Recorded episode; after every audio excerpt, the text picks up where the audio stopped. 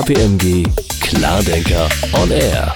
Menschsein heißt verantwortlich sein. Das sagte der französische Schriftsteller Antoine de Saint-Exupéry. Aber wofür verantwortlich? Wann? Wie? Hier ist die Compliance gefragt. Sie beschreibt im rechtlichen Bereich die Einhaltung aller gesetzlichen Bestimmungen und interner Richtlinien durch Unternehmen und ihre Mitarbeitenden. Compliance, kompliziert, wertvoll, darüber möchte ich heute sprechen. Mit Dr. Irina Kummert, ehrenamtliche Präsidentin des Ethikverbands der deutschen Wirtschaft und Mitglied der Ethikkommission des DFB. Schön, dass Sie bei uns sind, Frau Dr. Kummert. Danke für die Einladung. Herzlich willkommen meinen beiden weiteren Gästen, Dr. Konstantin von Busekist, Leiter Compliance und Wirtschaftsstrafrecht bei KPMG Law. Hallo Konstantin. Hallo, ich bin entzückt. Und ein herzliches Willkommen auch an Dr. Jan-Hendrik Genendiger, Head of Risk and Compliance Services bei KPMG. Guten Tag, Hendrik. Auch von mir ein fröhliches Hallo in die Runde. Ich bin Kerstin Heuer, Chefredakteurin und freue mich jetzt auf das Gespräch. Frau Dr. Kummert, wenn es bei Compliance darum geht, gesetzlichen Vorschriften zu folgen, wozu braucht ein Unternehmen dann überhaupt Werte oder Regeln? Na, weil Compliance justiziabel ist. Werte und Moral sind nicht justiziabel.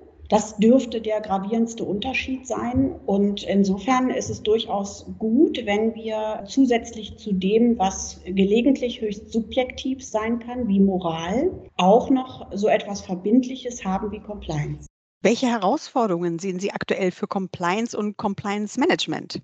Also im Augenblick wo Arbeiten am anderen Ort gang und gäbe ist, haben wir ja eines nicht mehr, nämlich die Möglichkeit von Kontrolle. Die ist nur noch sehr eingeschränkt möglich. Und dadurch müssen wir uns überlegen, ob wir möglicherweise so einen Wert wie Vertrauen anders definieren oder anders einwerten müssen und uns überlegen, wie wir es schaffen, das, was uns wichtig ist, bezogen auf die Regeln von Compliance, ja, dass es eingehalten wird weiterhin. Na, ich glaube, dass die Erwartungshaltung an das Compliance-Management-System und den Begriff Compliance insgesamt rapide gestiegen sind und dass vielleicht die Erwartungshaltung durch dieses System kaum noch zu erfüllen ist. Das ist vielleicht mal so der eine Punkt. Das hat eine rein rechtliche und regulatorische Perspektive, weil einfach die Regulatorik in ganz unterschiedlicher Art und Weise immer weiter steigt und weil es den Unternehmen kaum noch möglich ist, mit eigenen Ressourcen die Zunahme der Regulatorik und der damit verbundenen Maßnahmen in-house in der Kürze der Zeit zu erkennen, für sich zu bewerten und dann auch mit Maßnahmen umzusetzen, die im Unternehmen hinreichend Akzeptanz finden. Ich glaube, dass unter dem Begriff Compliance und Compliance Management aber eben auch die Erwartung der Gesellschaft subsumiert werden kann. Und diese Erwartung, da stimme ich Frau Dr. Kummert ganz zu, ist halt subjektiv und sie hängt von ganz vielen verschiedenen Faktoren ab. Und sie tritt immer dann zutage, auch in der Öffentlichkeit, wenn irgendwas passiert ist. Hätte man nicht im Compliance Management System dafür sorgen müssen. Wieso ist denn in dem Unternehmen ein Wertemanagement-System gar nicht verankert? Also, und das fußt ja immer auf dem Wissen dessen, was bereits passiert ist und gleichzeitig auf einer eigenen moralischen Vorstellung. Und an der Stelle, glaube ich, steht das Compliance-Management-System vor einer ganz Vielzahl von Herausforderungen, regulatorisch wie eben auch gesellschaftlich. Und über den Kapitalmarkt haben wir ja noch gar nicht gesprochen. Da würde ich auch gerne noch was ergänzen, wenn ich darf. Sie hatten gesagt, Frau Dr. Kummert, es fehlt so ein bisschen die Kontrolle, ne? wenn wir uns nicht mehr alle sehen. Ich glaube, dass der Aspekt gar nicht unterzubewerten ist, weil am Ende die Sozialkontrolle, die in einem Soziotop, in so einem Organismus wie ein Unternehmen es tatsächlich ist, stattfindet, wird maßgeblich durch Präsenz geprägt. Wir schulen Mitarbeiter, Mitarbeiter wissen, was richtig und was falsch ist. Und das wird ja nicht nur ihr eigenes Handeln bestimmen, sondern möglicherweise auch eine Wahrnehmung ermöglichen des Verhaltens anderer, die um sie herum arbeiten. Und dann wird es heißen, das solltest du nicht machen oder guck doch mal hier oder sperr doch mal deinen Bildschirm oder lass nicht deine Unterlagen am Drucker liegen oder oder oder oder. Und diese Ebene dieser Sozialkontrolle, die ich jetzt als gegeben betrachte, die fällt eigentlich weg, weil der der Einblick in den anderen Arbeitsbereich immer gezielt ist durch diesen virtuellen Ausschnitt, den man hat und dadurch eigentlich das Arbeitsverhalten des anderen immer nur dann wahrnehmen kann, wenn er sich ausgesprochen auf einen zurichtet. Und das macht natürlich auch so Systeme wie beispielsweise ein Whistleblowing-System ne? oder so freiwillige Meldekanäle, Fair Channels und so weiter, von denen ich jetzt gehört habe, dass sie doch gesetzlich nicht verpflichtet werden sollen, macht sie weniger effizient und effektiv. Und ich glaube, da muss man tatsächlich nach neuen Möglichkeiten suchen und auch die Digitalisierung unseres Arbeitens, die ja sehr viele Daten generiert, vielleicht zum Anlass nehmen, darüber nachzudenken, was man eigentlich mit Daten personenunabhängig an Überwachungsmechanismen entwickeln kann. Und dann sind wir beim Continuous Monitoring und Auditing. Ja, vielleicht können wir uns auch darüber unterhalten, wie wir Kontrolle bewerten wollen. Ich habe neulich mit jemandem gesprochen, der hat gesagt, wieso haben so ein Problem mit Kontrolle? Kontrolle ist doch nichts Negatives. Und daraufhin habe ich dann mal drüber nachgedacht und tatsächlich gibt es durchaus positive Elemente von Kontrolle. Die haben Sie ja von Busekis gerade auch aufgezählt, diese soziale Komponente. Und da kommt es ja gar nicht rüber wie Kontrolle. Es gibt aber auch die andere Perspektive von Kontrolle. Und da ist mir eben vielfach aufgefallen, dass es in den Unternehmen, speziell den Führungskräften, gelegentlich sehr schwer fällt, auf Kontrolle zu verzichten. Und das ist dann gerade eben nicht diese, die Kontrolle, die Sie gerade beschrieben haben, sondern die andere. Und da frage ich mich, wie schaffen wir es, vielleicht durch andere Mechanismen, wenn wir diese soziale Komponente jetzt nicht mehr so haben, wie schaffen wir es durch andere Mechanismen sicherzustellen, dass Compliance-Regeln eingehalten werden, ohne dass es Kontrolle wird. Und darüber denke ich schon eine ganze Weile nach, wie das funktionieren kann.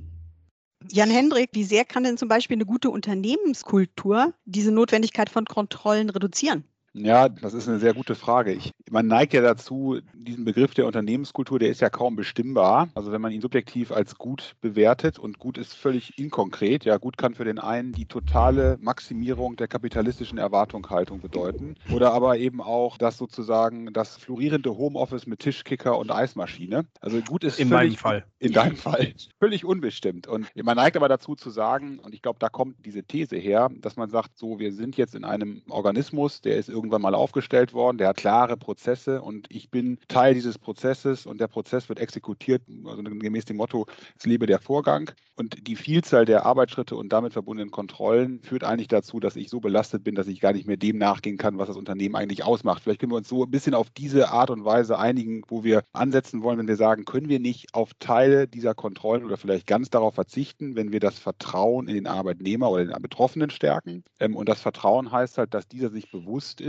und stets auch geneigt ist, immer im Interesse des Unternehmens oder der Gemeinschaft zu handeln. So, und ich glaube, wenn man sagt, das wäre sozusagen das, das, was wir als Unternehmenskultur bezeichnen und wenn das vorgelebt wird von den handelnden Personen, dann könnte man diskutieren, kann man dieses Vier-Augen-Prinzip mit der Freigabe von Zahlungen über 500.000 Euro vielleicht beiseite räumen. Das gibt mir jetzt wiederum Anlass. Das ist doch schön. Schon sind wir mittendrin. Also ich bin der Meinung, ein Unternehmen kann eigentlich gar keine Werte haben. Werte können nur Subjekte haben. Und man kann sich in einem Unternehmen als eine Vielzahl von Subjekten darauf verständigen, ähnliche Verhaltensweisen richtig oder falsch zu finden oder auch zu erwarten oder nicht zu erwarten. Aber am Ende haben wir doch eine relativ und ich würde sagen tausende Jahre alte Empirie, die auch den Erfinder der Governance, nämlich die Griechen und Vorliegenden, die, sage ich mal, sich mit der Staatslehre beschäftigt haben, schon dazu gebracht hat, zu sagen, na ja, jeder Mensch entwickelt halt seinen Wertekanon erstmal individuell, dann geprägt durch Eltern, durch sein Umfeld, aber er bleibt natürlich das Ergebnis seiner persönlichen Geschichten. Und deswegen ist, glaube ich, der Glaube vermessen, dass nur weil jemand Vorstand eines Unternehmens ist, und Einflussnahme auf die Bezahlung seiner Mitarbeiter hat, er plötzlich diese ganzen intersubjektiven Differenzen durch ein Machtwort ausschalten könnte. Und deswegen halte ich so Ansätze wie, wir müssen die Verhältnisse ändern im Unternehmen, um die Umstände zu begradigen, für schwierig. Zwar interessant, aber eben eher eine Kopfgeburt als was Praktisches. Bei mir floppt jetzt gerade noch ein ganz anderer Gedanke hoch, dass wir vergleichbar mit dem Thema Compliance, das durch den anderen Ort, durch das Arbeiten am anderen Ort ja auch anders angeguckt werden muss, dass wir dasselbe Problem, wenn wir es denn als Problem bezeichnen wollen, auch bezogen auf die Unternehmenskultur haben. Wie schaffen wir es denn, wenn unsere Mitarbeiter und Mitarbeiterinnen nicht mehr im Unternehmen sind, sondern zunehmend von zu Hause aus arbeiten, so etwas wie eine Unternehmenskultur zu etablieren? Wie schaffen wir es, eine Unternehmenskultur, die es neben einem Familienunternehmen möglicherweise schon seit 100 Jahren gibt, weiterhin aufrecht zu erhalten? Wie erreichen wir die Mitarbeiter, gerade wenn wir neue Menschen an Bord holen? Wie schaffen wir es, dass die sich mit dem Unternehmen identifizieren, damit das funktioniert, was Sie beide gerade gesagt haben?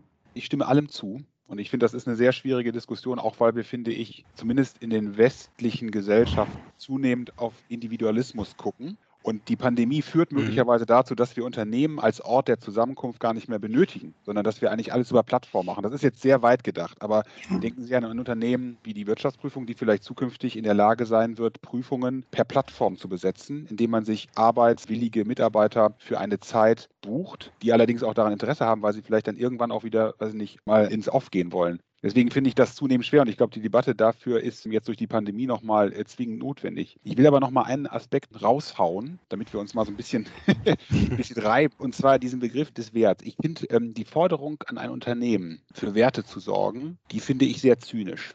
Weil ein Unternehmen oder sag mal so, wer legt denn diese Werte fest? Ich finde, zumindest mal in einer Demokratie können doch die Werte nur durch die Gesellschaft bestimmt werden. Und sie kann dem Ausdruck verleihen, entweder durch Gesetz oder durch Kaufentscheidung oder durch Kapitalmarkterwartung, was letztendlich nichts anderes ist als eine Kaufentscheidung, aber im Zuge des überschwemmenden Kapitalmarkts nimmt das an Bedeutung zu. Und ich will eigentlich auf folgenden Punkt hinaus. Wir sind im Kapitalismus unterwegs und der dominierende Wert dieser Gesellschaft ist Profitmaximierung. Und das ist auch der Wert, den jedes Unternehmen antreibt, insbesondere wenn es börsennotiert ist. Und dann zu sagen, ihr müsst darüber hinaus noch weitere Werte einhalten, finde ich zynisch und ich finde, da ist von den, denjenigen, die daran teilnehmen, auch ein gewisses Maß an Doppelmoral zu beobachten, weil auf der einen Seite will man das günstigste Auto kaufen und auf der anderen Seite fordert man, dass Abgasvorschriften eingehalten werden. Also ja, diese Position geht ja davon aus, dass Profitgenerierung, nenne ich es jetzt mal, um es ein bisschen neutraler als Maximierung zu formulieren,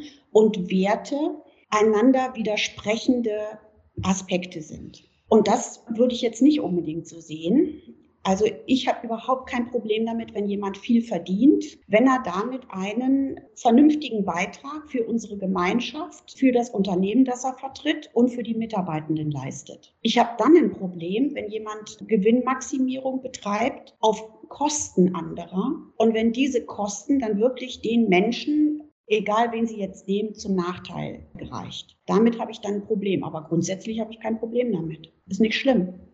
Ja, das bringt uns zur Nachhaltigkeitsdiskussion. Nicht? Also ich finde das deswegen so interessant und auch diskussionswürdig, weil man, man könnte ja auch der These folgen, dass es vielleicht nicht die Gewinnmaximierung sein muss. Also man kann ja sagen, man verzichtet auf einen Teil des Gewinns, auf einen kleinen Teil, um zum Beispiel den Gewinn nicht auf Kosten anderer zu erzielen. Und ich glaube, wir hätten relativ schnell Einigkeit, wenn wir das vorschlagen würden. Ich gebe mich noch nicht geschlagen. Ich bin irgendwie doch ein Freund von diesem alten Brechtspruch. Erst kommt das Fressen und dann die Moral. Es ist eben die Frage, inwieweit inwieweit ist das in Deutschland möglich? Also sozusagen als Nationalstaat. Inwieweit ist das in der Europäischen Union möglich? Und inwieweit ist das in einer Welt möglich, wo Wohlstand so ungleich verteilt ist? Und dann, wenn wir darüber, jetzt komme ich wieder zu meinem Punkt, weil wir ja in einer Demokratie leben. Also der Bürger ist ja legitimiert, seinem Wunsch Ausdruck zu verleihen qua Wahlen. Und es wäre ja möglich, gesellschaftlichen Konsens zu erzielen über Dinge, über die wir uns hier in diesem Podcast einig werden und die vielleicht wahrscheinlich abends jeder zustimmen würde. Aber wenn die Kaufentscheidung dasteht, ob ich sozusagen das Gut 1 günstig erwerbe, wo ich weiß, es ist auf Kosten anderer hergestellt, oder etwas teurer, wo ich weiß, es ist nicht der Fall, dann bin ich ganz bei Brecht. Gut, aber wenn Sie jetzt den Brechtspruch nehmen, dann möchte ich Ihnen entgegenhalten, mir ist auf einem Panel folgende Frage gestellt worden. Oder besser gesagt, ich habe die Frage gestellt. Ich habe ans Publikum die Frage gestellt. Stellen Sie sich bitte mal vor, Sie haben die Leitung eines Kinderhospizes und Ihnen wird eine Spende über eine Million Euro angeboten. Und zwar von einem Waffenhändler. Nehmen Sie als Leiterin oder Leiter des Kinderhospizes dieses Geld an, ja oder nein? Und dann habe ich ein kleines Umfrageexperiment im Publikum gemacht. Und die meisten haben tatsächlich, ganz wenige haben sich getraut zu sagen, ja klar, nehme ich das Geld an. Und die meisten haben gesagt, nein, nehme ich nicht an. Und dann habe ich das Ganze verschärft. Dann habe ich gesagt, okay, wir erhöhen den Betrag. Der Waffenhändler gibt 5 Millionen. Die Begründung bei den 1 Million war die moralische Position. Und bei den 5 Millionen, da konnten sie sehen, dass die moralische Festigkeit sich dann so langsam in Luft auflöste. Und als ich dann 10 Millionen gesagt habe, da haben sie alle gesagt, na gut, also bei dem Betrag, da schmeißen wir unsere Moral über den Haufen und da sagen wir, da sind uns die Kinder wichtiger. Was ich damit sagen will, ist, dass Moral zunehmend eine wichtige Rolle spielt, eine immer wichtigere Rolle, wenn es um Entscheidungen geht. Und insofern würde ich fast sagen, dass erst die Moral kommt und dann das Fressen. Zumindest vordergründig. Also da würde ich jetzt mal wieder zurückfallen auf, warum nicht beides. Dazu ist mir sowohl das eine als auch das andere viel zu wichtig. Ich glaube schon, dass das verbindbar ist. Und Sie haben ganz am Anfang gesagt, Frau Dr. Kummert, warum brauchen wir Compliance? Also das haben Sie nicht gesagt, sondern das hat die Kerstin Heuer gefragt. Und dann haben Sie gesagt, naja, wir haben Moral und wir haben Ethik und wir haben Werte und wir brauchen aber auch einen verbindlichen Rahmen. Und der verbindliche Rahmen ist ja genau das, was für diese Situation aus meiner Perspektive das Entscheidende sein sollte. Und da komme ich, äh, Jan Hendrik, auf deine Seite zu. Wenn wir einen gesellschaftlichen Konsens haben, das Geld von Waffenhändlern anzunehmen für Kinder in so einer Notsituation verboten ist, dann machen wir es nicht. Aber wenn es gestattet ist, ist es ja keine moralische Frage mehr. Und das, finde ich, ist der entscheidende Aspekt dieses Kanons, den wir Gesetze nennen, dass es den Einzelnen der Verantwortung enthebt, aber die Gesellschaft damit auch absichert, jede moralische Entscheidung nach eigenem Gutdünken zu treffen. Vollkommen richtig, aber bei Gesetz haben Sie ja nicht mehr die Wahl. Da können Sie sich ja nur noch entscheiden zwischen Knast oder Strafe, eben weil die Missachtung von Gesetzen wird sanktioniert. Und wenn Sie Moral missachten, dann erfahren Sie eine Sanktion über einen Image-Schaden. Sie stehen auf der ersten Seite dieser Zeitschrift und, und, und. Aber Sie werden erstmal nicht bestraft. Das kommt dann erst in dem nächsten Schritt. Irgendwann war Mord mal nicht strafbar. Inzwischen mhm. ist das. Und genauso ist es auch mit anderen Themen.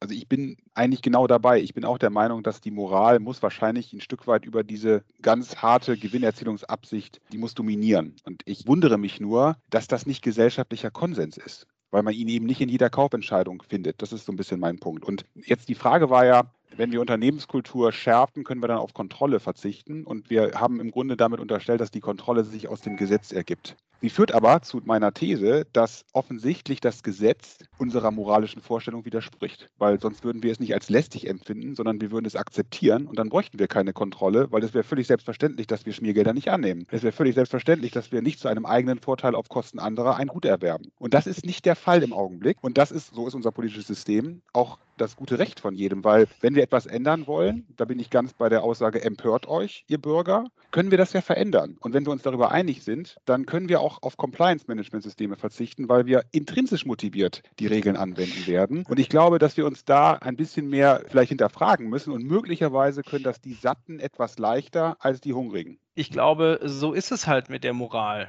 Ne? Die Werte, die wir uns geben, einzuhalten, ist halt anstrengend, weil eine ständige Reflexion des eigenen Verhaltens mit einer unbestimmten Vielzahl von einzubeziehenden Umständen bedeuten, was ja auch politische Kommunikation übrigens so wahnsinnig schwierig macht, ne? weil man immer irgendjemanden hat, der aus einer anderen Perspektive einen Skandalisierungsfaktor heranziehen kann. Und so sind wir, glaube ich, nicht gestrickt. Und deswegen werden wir uns immer die kleinen Schlupflöcher erlauben, wo wir uns geistig und moralisch entspannen. Die sind bei dem einen oder anderen mehr und bei dem anderen weniger ausgeprägt. Und deswegen komme ich zurück auf den Staat, die Gesetzgebung und auch die Strafe. Ich glaube, man braucht eben einen Anhalt für Menschen, um diese Anstrengung auch dann zu unternehmen, wenn einem eigentlich nach einem kleinen moralischen Schlupfloch zumute ist. Meine These ist, dass es genau da Regeln gibt an den Stellen, wo wir versucht sind, etwas zu tun was wir nicht tun sollen. Können wir da jetzt mal auf den ehrbaren Kaufmann schauen in dem Zusammenhang? Weil Regeln und Werte verändern sich. Was ist mit dem ehrbaren Kaufmann? Der hält sich doch an alle Regeln, an alle Werte. Muss der sich jetzt auch verändern? Jan Hendrik, was machen wir mit dem?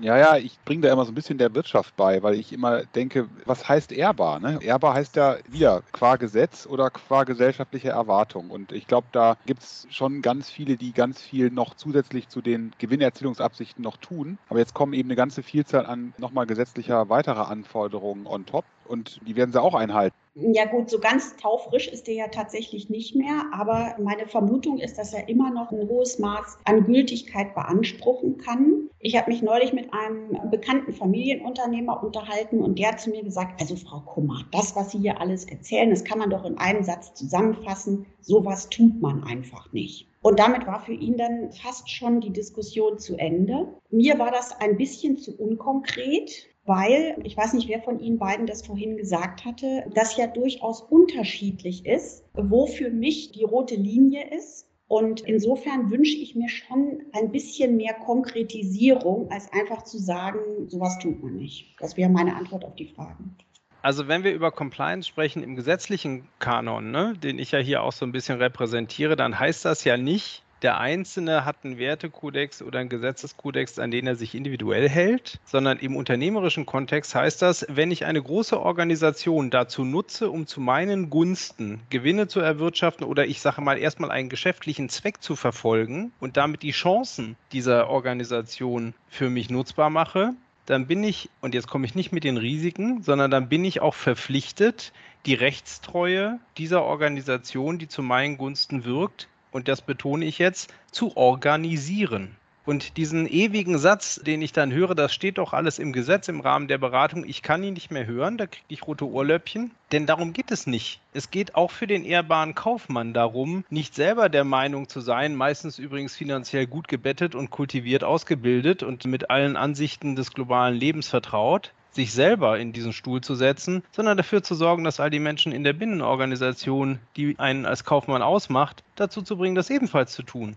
Und daher habe ich mich schon immer gefragt, was soll denn dieser ständige Hinweis auf den ehrbaren Kaufmann? Ich hoffe schon, dass der dafür gesorgt hat, dass seine Leute auch ordnungsgemäß Gesetze einhalten und sich ordnungsgemäß verhalten. Und wenn er es nicht tut, dann ist er eben keiner der alte Vogel, nicht? Ehrbar kann man ja wieder auslegen, indem er sich irgendwie gesetzeskonform verhält. Aber ich finde, man kann vom ehrbaren Kaufmann zumindest eins erwarten und das ist Vorbildfunktion. Und zwar Vorbildfunktion in Bezug auf das, was wir eigentlich in einer so reichen Gesellschaft im Augenblick, sagen wir so, wahrscheinlich mehrheitsübergreifend als Wert oder als Moralvorstellung haben, dass man eben nicht unbegrenzt andere ausbeutet oder eben sich nicht ständig an Arbeitszeitverstößen orientiert oder dass man eben nicht die Gleichberechtigungsdiskussion völlig vom Tisch wischt. Also ich finde, das kann man damit rein interpretieren, aber man wird es wahrscheinlich nur schwer kontrollieren können immer in jeder Instanz. Ne? Das ist tatsächlich eine intrinsische Frage.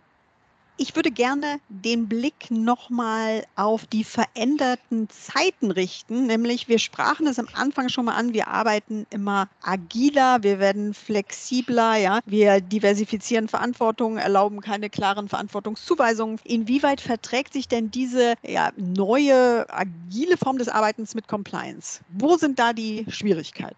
Wir haben sie zumindest schon gestreift, meines Erachtens am Anfang. Also, weil wir ja festgestellt haben, dass, also wir hatten, glaube ich, vorher eine abstrakte Diskussion mit der Generation Y, ne, wo man irgendwie vermutet hat, dass wir auf eine Generation treffen, die gut ausgebildet ist, mit globalen Regeln vertraut, auf allen Bühnen der Welt zu Hause und die vielleicht auch nicht mehr für den letzten Euro noch bereit ist, alles zu tun. Und in dem Zusammenhang auch manches in Frage stellt, was vielleicht vor 30 Jahren noch gang und gäbe war, nämlich morgens um neun zum Stempeln kommen und dann irgendwie um 17 Uhr wieder gehen. Dann haben wir sicherlich uns Forderungen, also ich glaube, unsere Generation, die hier virtuell diskutiert, hat sich wahrscheinlich Forderungen entgegengesetzt gesehen von jüngeren Leuten, die gesagt haben, wir wollen aus dem Homeoffice arbeiten oder wir wollen nicht 9 to 5 machen, sondern dann, wenn es uns passt, weil wir Kindererziehung und Freunde integrieren wollen in unseren Alltag. So, und jetzt die Pandemie hat gezeigt, dass alle, die behauptet haben, das geht nicht, sozusagen widerlegt worden. Es geht, es ist möglich, ohne einen Ort der Zusammenkunft zusammenzuarbeiten und Geschäft zu machen oder auch die Gesellschaft aufrechtzuerhalten. Heißt aber auch, dass eben im Grunde diese Unternehmenssphäre, die wir kennen und die bisher Bestandteil der gesetzlichen Forderung ist, wegfällt.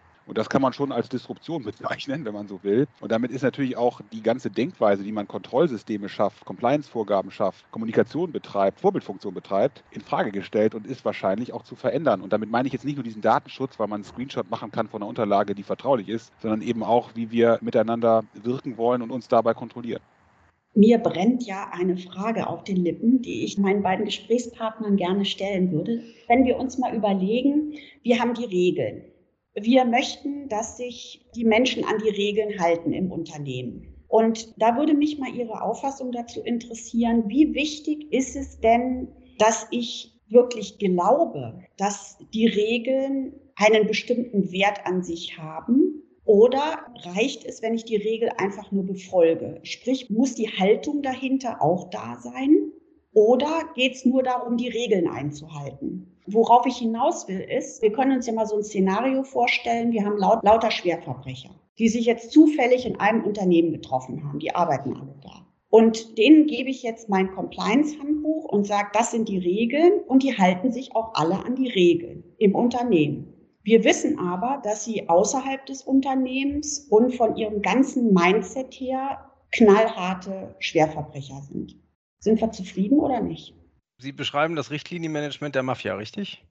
genau, weil Ethik und Moral sind immer kontextabhängig und beziehen sich auf ein bestimmtes Referenzsystem. Und das ist genau das, was ich hier meine. Das hat ja eine ganz tolle Schnittstelle zu dem, was wir ganz am Anfang diskutiert haben. Ist es die Aufgabe des Unternehmens, sich Gedanken darüber zu machen, was seine Mitarbeiter auch außerhalb des Unternehmenskontextes tun? Und das wäre ja was, was einem CSR-Gedanken, wenn Sie so möchten, entspringt oder Nachhaltigkeitsgesichtspunkte hat. Und da bin ich der Meinung, das ist nicht der Fall. Jetzt weiß ich nicht, ob ich die Frage gut beantworten kann und spiele sie gerne gleich rüber zu Jan Hendrik. Ich kann Ihnen aber sagen, dass so ein Mauerschützenurteil, was ja die Frage stellt, inwiefern darf man eigentlich Gesetzespositivist sein und sich einfach auf die Regeln verlassen, bis hin zum ungeschriebenen überdispositiven Recht, schon was ist, was ich glaube, was für eine Systemfunktionalität ein maßgeblicher Faktor ist. Ich muss nicht jeden davon überzeugen, dass alles, was ich schreibe, richtig ist. Am Ende muss ich dafür Sorge tragen, dass die Leute es tun. Und das ist auch mein letzter Punkt dazu, denn anders funktioniert es in Unternehmen auch nicht. Ich implementiere ja gerade in die Arbeitsprozesse von Menschen, die völlig andere Ziele mit ihrem Arbeitsprozess haben, solche Kontrollen, um damit Werte zu sichern, die die Menschen in ihrem Arbeitsprozess weder sehen noch verstehen müssen. Meine Auffassung dazu ist, dass das Unternehmen muss ja quasi die für seine Tätigkeit maßgeblichen Regeln aufstellen. Und wenn jene, die ins Unternehmen kommen, um nur dort zu wirken und auch eigentlich nur anhand dieser Grundlage nach den Regeln bewertet werden können, sich an diese Regeln halten, ist erstmal per se Erfolg zu vermelden, aus der Unternehmenssicht. Aus der Gesellschaftssicht ist es natürlich schwierig und wir haben diese Fälle durchaus in der Realität und das ist ja im Grunde die organisierte Kriminalität, die schafft es nämlich, sich an Regeln zu halten und trotzdem was abzuzwacken. Es ist gar nicht so einfach für unsere Gesellschaft, dem beizukommen. Denken Sie etwa an die Geldwäschevorgänge, die ja hier in Deutschland so wunderbar möglich sind. Ne? Oder auch andere Beispiele. Ich glaube, dass das Frau Kummerts kluge Frage nur zur Hälfte beantwortet, weil Sie wollen ja eigentlich im Grunde darauf hinaus, wenn alle so nach Regeln rufen, ja, wieso schaffen wir es dann, ein Regelsystem zu entwerfen, was vollständig compliant ist, aber trotzdem keine Kriminalität und damit Compliance-Verstöße verhindert? Und darauf habe ich gar keine so richtige Antwort.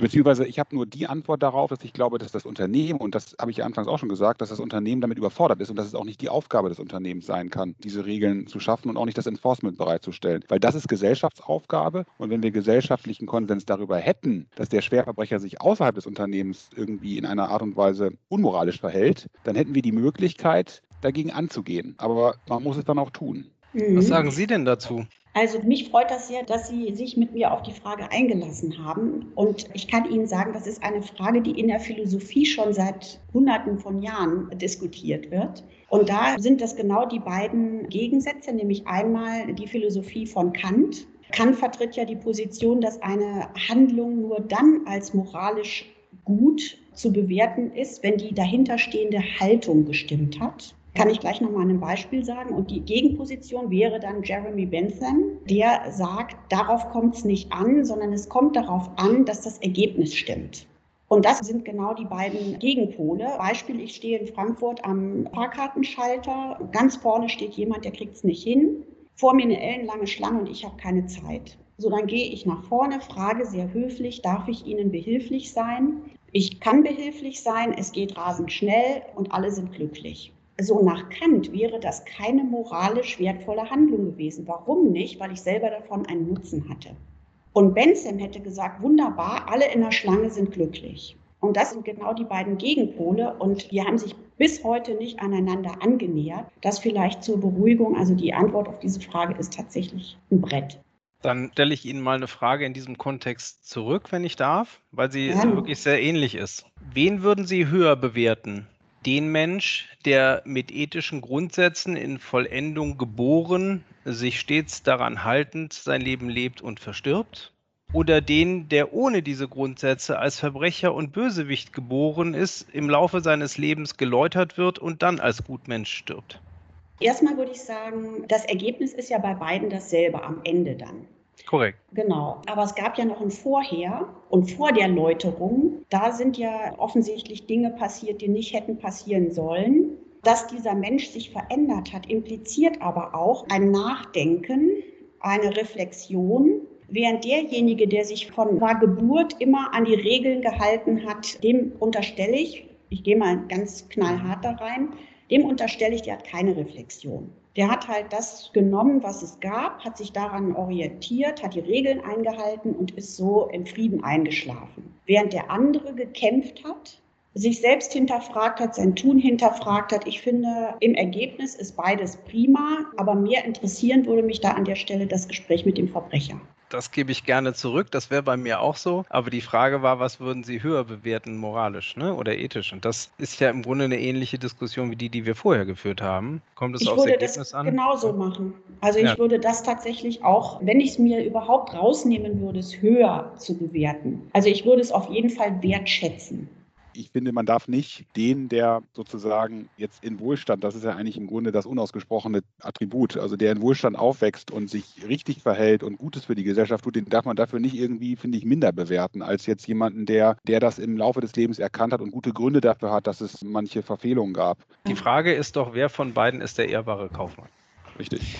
So, Ich finde das ein unglaublich spannendes Gespräch und ich muss zu meiner Schande gestehen, dass ich über die Frage, Frau Kummer, die mir mal gestellt wurde, auch schon immer wieder mal nachgedacht habe und ich auch noch zu keinem richtigen Ergebnis gekommen bin. Weil aus der Perspektive des Einzelnen ist, Sie haben völlig recht, wahrscheinlich die Tiefe des Verhaltensmodells bei dem, der sich durcharbeiten musste, weitergehend und vielleicht auch stärker und vielleicht auch mit Blick auf die Zukunft gehärteter. Aber das schmälert ja nicht die moralische Integrität des anderen. Ich denke, wir geben unseren Zuhörerinnen und Zuhörern diese Frage einfach mal mit. Jeder möge drüber nachdenken und gerne natürlich an uns schreiben. Konstantin von Busekist, Jan-Hendrik Nendinger zu finden über unsere Homepage. Ihr freut euch sicherlich, wenn der ein oder andere seine Sicht auf die Dinge vielleicht mitteilt, wenn er diesen Podcast gehört hat. Weil der geht jetzt zu Ende. Vielen Dank, dass Sie Ihre Expertise mit uns geteilt haben, Frau Dr. Kummert. Sehr gerne, hat mir Spaß gemacht. Herzlichen Dank Vielen an Dr. Konstantin von Busekist. Mir auch gewaltig Spaß gemacht. Morgen weiter, bitte. Und ich danke Dr. Jan-Hendrik Genendiger. Ich fand es auch prima. Liebe Zuhörerinnen und Zuhörer, den Kontakt zu unseren beiden Experten, den kennen Sie jetzt und ich wünsche Ihnen, dass Sie hoffnungsvoll in die Zukunft schauen können. Wir verabschieden uns. Tschüss und bis bald. Tschüss. Ciao. Tschüss. KPMG Klardenker on Air.